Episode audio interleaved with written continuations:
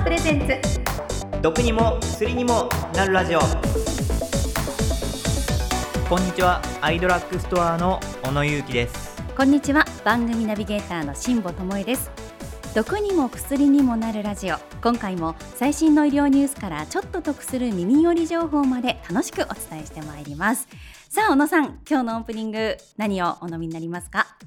はい今回はシトルリン抗低黄液で気合を入れたいと思います。人気サプリシトルリン抗低黄のドリンクタイプですね。シトルリン抗低黄液黄金色のボトルから力強さが伝わってきますね。それでははい。いただきますね。どうぞどうぞ。はい開けました。さあまああのこのねちょっとジメジメとした季節もねなんかこう元気に過ごしたいなって思う時にももしかしたらいいかもしれないですよね。あいややっぱりこれ。はい。きますね本当に。きますか？はい。ねこれでちょっと元気みなぎってきたんで。はい。はい今日も一日頑張れそうです。はい、はい。こちらシトルリン抗低黄液ですけれども男性力をアップさせると言われているスーパーアミノ酸シトルリンで元気をチャージ。えさらにムイラプアマエキスを追加配合してさらにパワーアップしていますお値段1本1000円ですが10本セットは6980円と大変お得になっておりますのでぜひ皆様チェックしてみてください。それでは今月も頑張っていきましょう。えー最新の医療情報をご紹介するメディカルニュースのコーナーにここから参りましょう。医療業界の動向に社内一詳しい田沢秀樹さんとお送りします。田沢さんよろしくお願いしますはい、田沢秀樹です。よろしくお願いします。えそれでは今月のメディカルニュースです景標法違反で大幸薬品に6億円の課徴金納付命令何が問題だった？インプレスビジネスメディアが4月13日に報じたニュースです消費者庁は4月11日空間のウイルス菌を除去すると標榜したクレベリンの5製品の広告表示には根拠がなかったとして景品表示法第8条第1項の規定に基づき課徴金納付命令を発出しました。課徴金額は6億744万円に上ります。空間に浮遊するウイルス、菌、匂いを除去。空間のウイルス除去、除菌、消臭にご使用いただけますなどと2018年9月から自社 EC サイト、テレビ CM、YouTube での動画広告で表示。商品を使用すれば二酸化塩素の作用によって室内空間に浮遊するウイルスまたは菌が除去・除菌される効果が得られるかのような表示をしていました。消費者庁はそれぞれ景品表示法第8条第3項の規定に基づき対抗薬品に対して期間を定め当該表示の裏付けとなる合理的な根拠を示す資料の提出を求めました対抗薬品は資料を提出したものの消費者庁は表示の裏付けとなる合理的な根拠を示すものでなかったと判断しています。ということなんですね田沢さん。はい、消費者の注目度も高かった商品への今回の消費者庁の処置は同じように健康食品やサプリメントを扱っている我々にとっても衝撃的な内容と言えました。はい、今回のニュースで一番のインパクトと言えるポイントは消費者庁が課した課徴金の金額でしょう、うん。課徴金制度において6億円超という金額は過去最大です違法表示していた期間内に得た売上額の3%と算出方法が定められていますので、今回問題になった置き型の商品の広告が行われた期間約2年半の間ですがその間に単純計算で200億円以上の売上があった人気商品です。うんえその有名な商品に対して厳しい裁定が下されたことが最もインパクトがありました。ねはい、一方ここで私がより重要なポイントだと思うのはクレベリンは本当に消費者を裏切るような良くない商品だったのかということです。はいえー個人的にはクレベリンに肩入れする気はほとんどなく、まあ、買ったこともありませんが、え彼らが今回証拠として提出した資料を見ると特定の限られた環境での実験ではこの二酸化塩素の殺菌作用は確かにあるようでした。え。今回問題となったのはその殺菌効果が置いているだけで周りの空間に広がって作用するかのように表現した言葉が行き過ぎていたと指摘されたということなんです。なるほど医薬品や医療機器、サプリメントを開発するにあたり、効果効能を追求するのは企業としては当たり前の行為でしょう。うん、え日夜様々な実験を重ね、ついに納得のいく製品が開発されたとしても、それを周知、広告するには今回の指摘の根拠となった景品表示法に沿った範囲内で表現することしかできません。うんたとえそれがどんなに優れた製品であったとしても、定められたルールを逸脱した表現、消費者に誤解を与える表現だと消費者庁が判断した場合処罰の対象となってしまうのです。なるほど、はい世にあふれるさまざまな健康関連の商品が効果効能を明言することなく回りくどい言い回しをしていたり正直何が言いたいのかよくわからないような広告表現が身につくことってありますよね。うん、えそれは全てこの景品表示法を意識しているためなんです。医薬品などの効果効能の表示が厳しく規制されていることは我々アイドラッグストアにおいても例外ではなく弊社でもこの規制を遵守しているためサイト上に商品を掲載する際またそれをお客様に紹介する時もこの表現については常に意識しております。うんうん、例えばアイドラッグストアで扱っている人気のサプリメントエルリジンゴールドにおいてもこの景品表示法に沿った範囲内の表現しかできないため本当に言いたいことが言えてないのも事実なんです。この番組において医薬品の紹介ができなかったりサプリメントの効果効能をお伝えできなかったりとリスナーさんにとって何かと不自由な点もあるかと思いますがそれもこれもこの景品表示法を遵守しているためと何卒ご理解いただければ幸いです。はあ、難しいですね。そうですね。ね今回の対抗のことでは、えー、ちょっと広告が行き過ぎだった、ね、いわゆる有料誤認というやつですね。ほうほう有料誤認、えー、あの消費者にが誤解するような表現を広告でしていたんじゃないかと消費者庁が判断したということになりますのでそのなんでしょう誤解をさせないように広告をしないといけないというのは非常にまた難しい本当ですよね。なんかそれだと売れないんじゃないかみたいなところも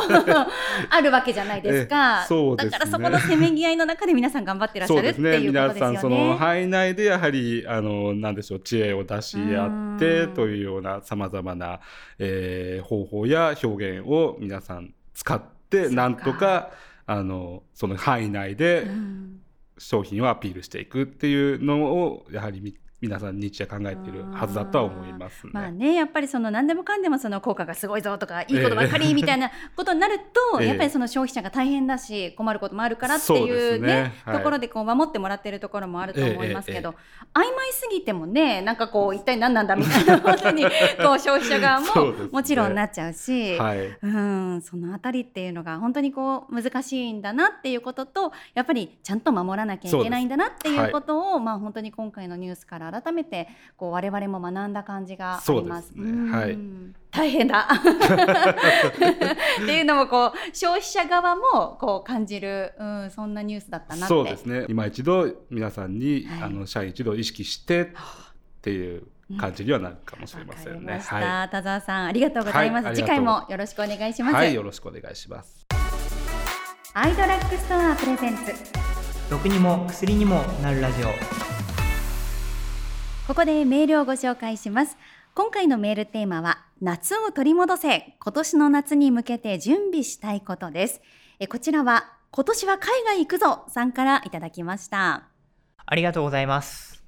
今回のコロナ禍でいつ何が起こるかわからないと実感しました。そこで今年の夏は初の海外旅行でフロリダのディズニーワールドに行くことにしました初の海外で不安もありますが、どうしても行きたい気持ちが止められません。今からコツコツ英会話を勉強します。ということで。ね、アメリカにはあのカリフォルニアのディズニーランドとフロリダのディズニーワールドの2カ所があるんですよね。はい。フロリダの方に行くぞっていうことでいただきました。あ、そうなんですね。うんえーまあフロリダといえば、はいえっ、と僕釣りやってるんですけど、ええええあのブラックバスのうんあのフロリダバスっていうのがいまして。あのめちゃゃくちゃでかいお魚なんですよえね。えまあフロリダって言ったらちょっとそこ行きたいなって思 っちゃいま。したね。小野さんとしてはディズニーよりもそっち釣りっていう、なるほど。そうですね。ははい。まあディズニーすごい羨ましいですね、ええ。でも、うん、まあ確かそういえば先日海外出張に行っていた、まあ、同僚がいたんですけど、えーお休みの日にカリフォルニアのディズニーランドに行ってきたらしいんですいいねじゃないですか。うちの会社ってそういうとこいいなと思ってますね。でも、うん。せっかくね行ったならそのついでにねだってなかなかそんなついでに行けるようなとこじゃないですもんね。そうですね。ね。はい。ちなみに辛坊さんは海外旅行の思い出ありますか？そうですね。なんかこういろいろと行ってきましたけどあのーまあ、子供が生まれてからは全然行ってないんですけど韓国はすごく好きではい。一人旅とかうしてしました。あ韓国ってやっぱ女性に人気ですよねそうですね。やっぱり今でもやっぱり人気であの私の場合はこう現地で韓国人のその現地のお友達とこう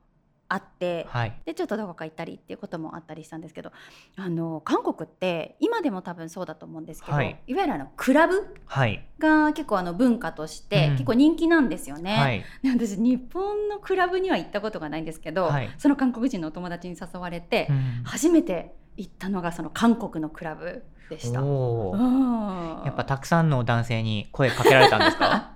まああのなんかこうに日本人の女の子が来てるみたいな感じで声かけられるんですよ。うんだからあのこれからもし何かこう行くっていうあの日本人の若い子がいたらあの気をつけつつ楽しんだ方がもしかしたらいいかもしれないですね。だからそこで浮かれちゃうとあの本当こうね、言葉もなかなかすごく言葉がねあの通じるっていう得意な人だったらいいかもしれないですけどあのそうじゃない子はこう気をつけつつ現地の空気も楽しんでっていう感じがいいかなと思いますけどでも一人旅楽しかったですね。そうだったんですねはいはい、さあそれでは続いてのお便りです。こちらゆうじさんからいただきました。はい、ありがとうございます。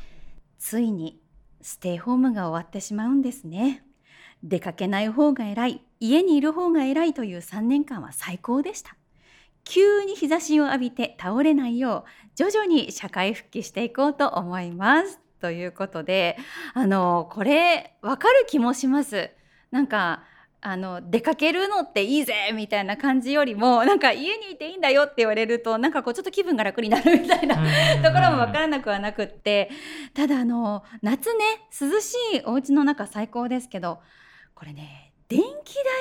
代が上がったんで結構今年厳しいなって思ってる方もいるんじゃないかなと思うんですが小野さんはさっきの話にもあったみたいに釣りがお好きなので、はい。まあ、いわゆるアウトドア派と呼んでいいですもんね。そうですね。あんまり家にいない、うん、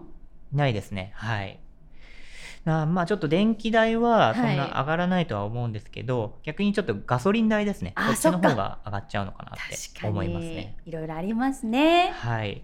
たくさんのメールありがとうございました。えー今メッセージをご紹介したお二人にはアイドラッグストアでのお買い物に使える2000円分のポイントを差し上げます。楽しくお買い物してください。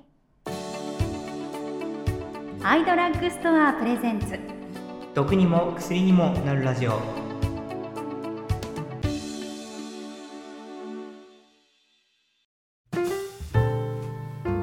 お送りしてまいりました毒にも薬にもなるラジオお別れのお時間です。今日のメディカルニュースで取り上げました課徴金6億円は衝撃でした、うん。私も新商品を掲載するときに説明文を書くことがあるのですが、うんうんうん。今回のニュースを聞いて気が引き締まる思いです。やっぱりそうですよね、はい。ぜひねあの皆さんどんな風に説明文書いてあるかなとかねそんなことも注目しながら商品も見ていただければと思います。番組ではリスナーのあなたからのメッセージをお待ちしております。番組概要欄に記載していますアイドラッグストアの公式 LINE へのメッセージもしくはお問い合わせフォームのリンクよりお送りください。次回のメールテーマは父の背中から学んだ教訓です。え今年は6月18日が父の日ですがあなたが父親の背中から学んだ教訓ぜひお聞かせください。例えば結婚記念日を忘れると1週間は妻に口を聞いてもらえなくなるんだなとか謝るのはただと率先して頭を下げるのはすごかったなどなどぜひ教えていただきたいと思います。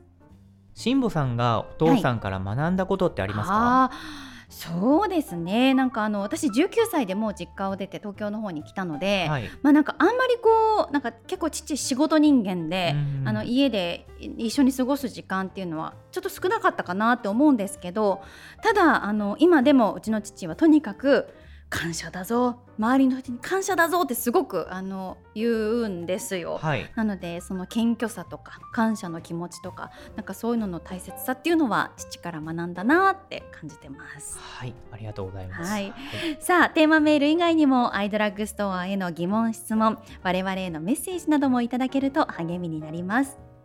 メッセージがご紹介できなかった方にもアイドラッグストアオリジナルタオルが当たるダブルチャンスがありますのでどしどし送ってきてくださいえその他番組内でご紹介したニュースの元記事やアイドラッグストアの販売商品ご紹介した健康情報などへのリンクは各プラットフォームのショーノートで確認できますので合わせてご活用ください。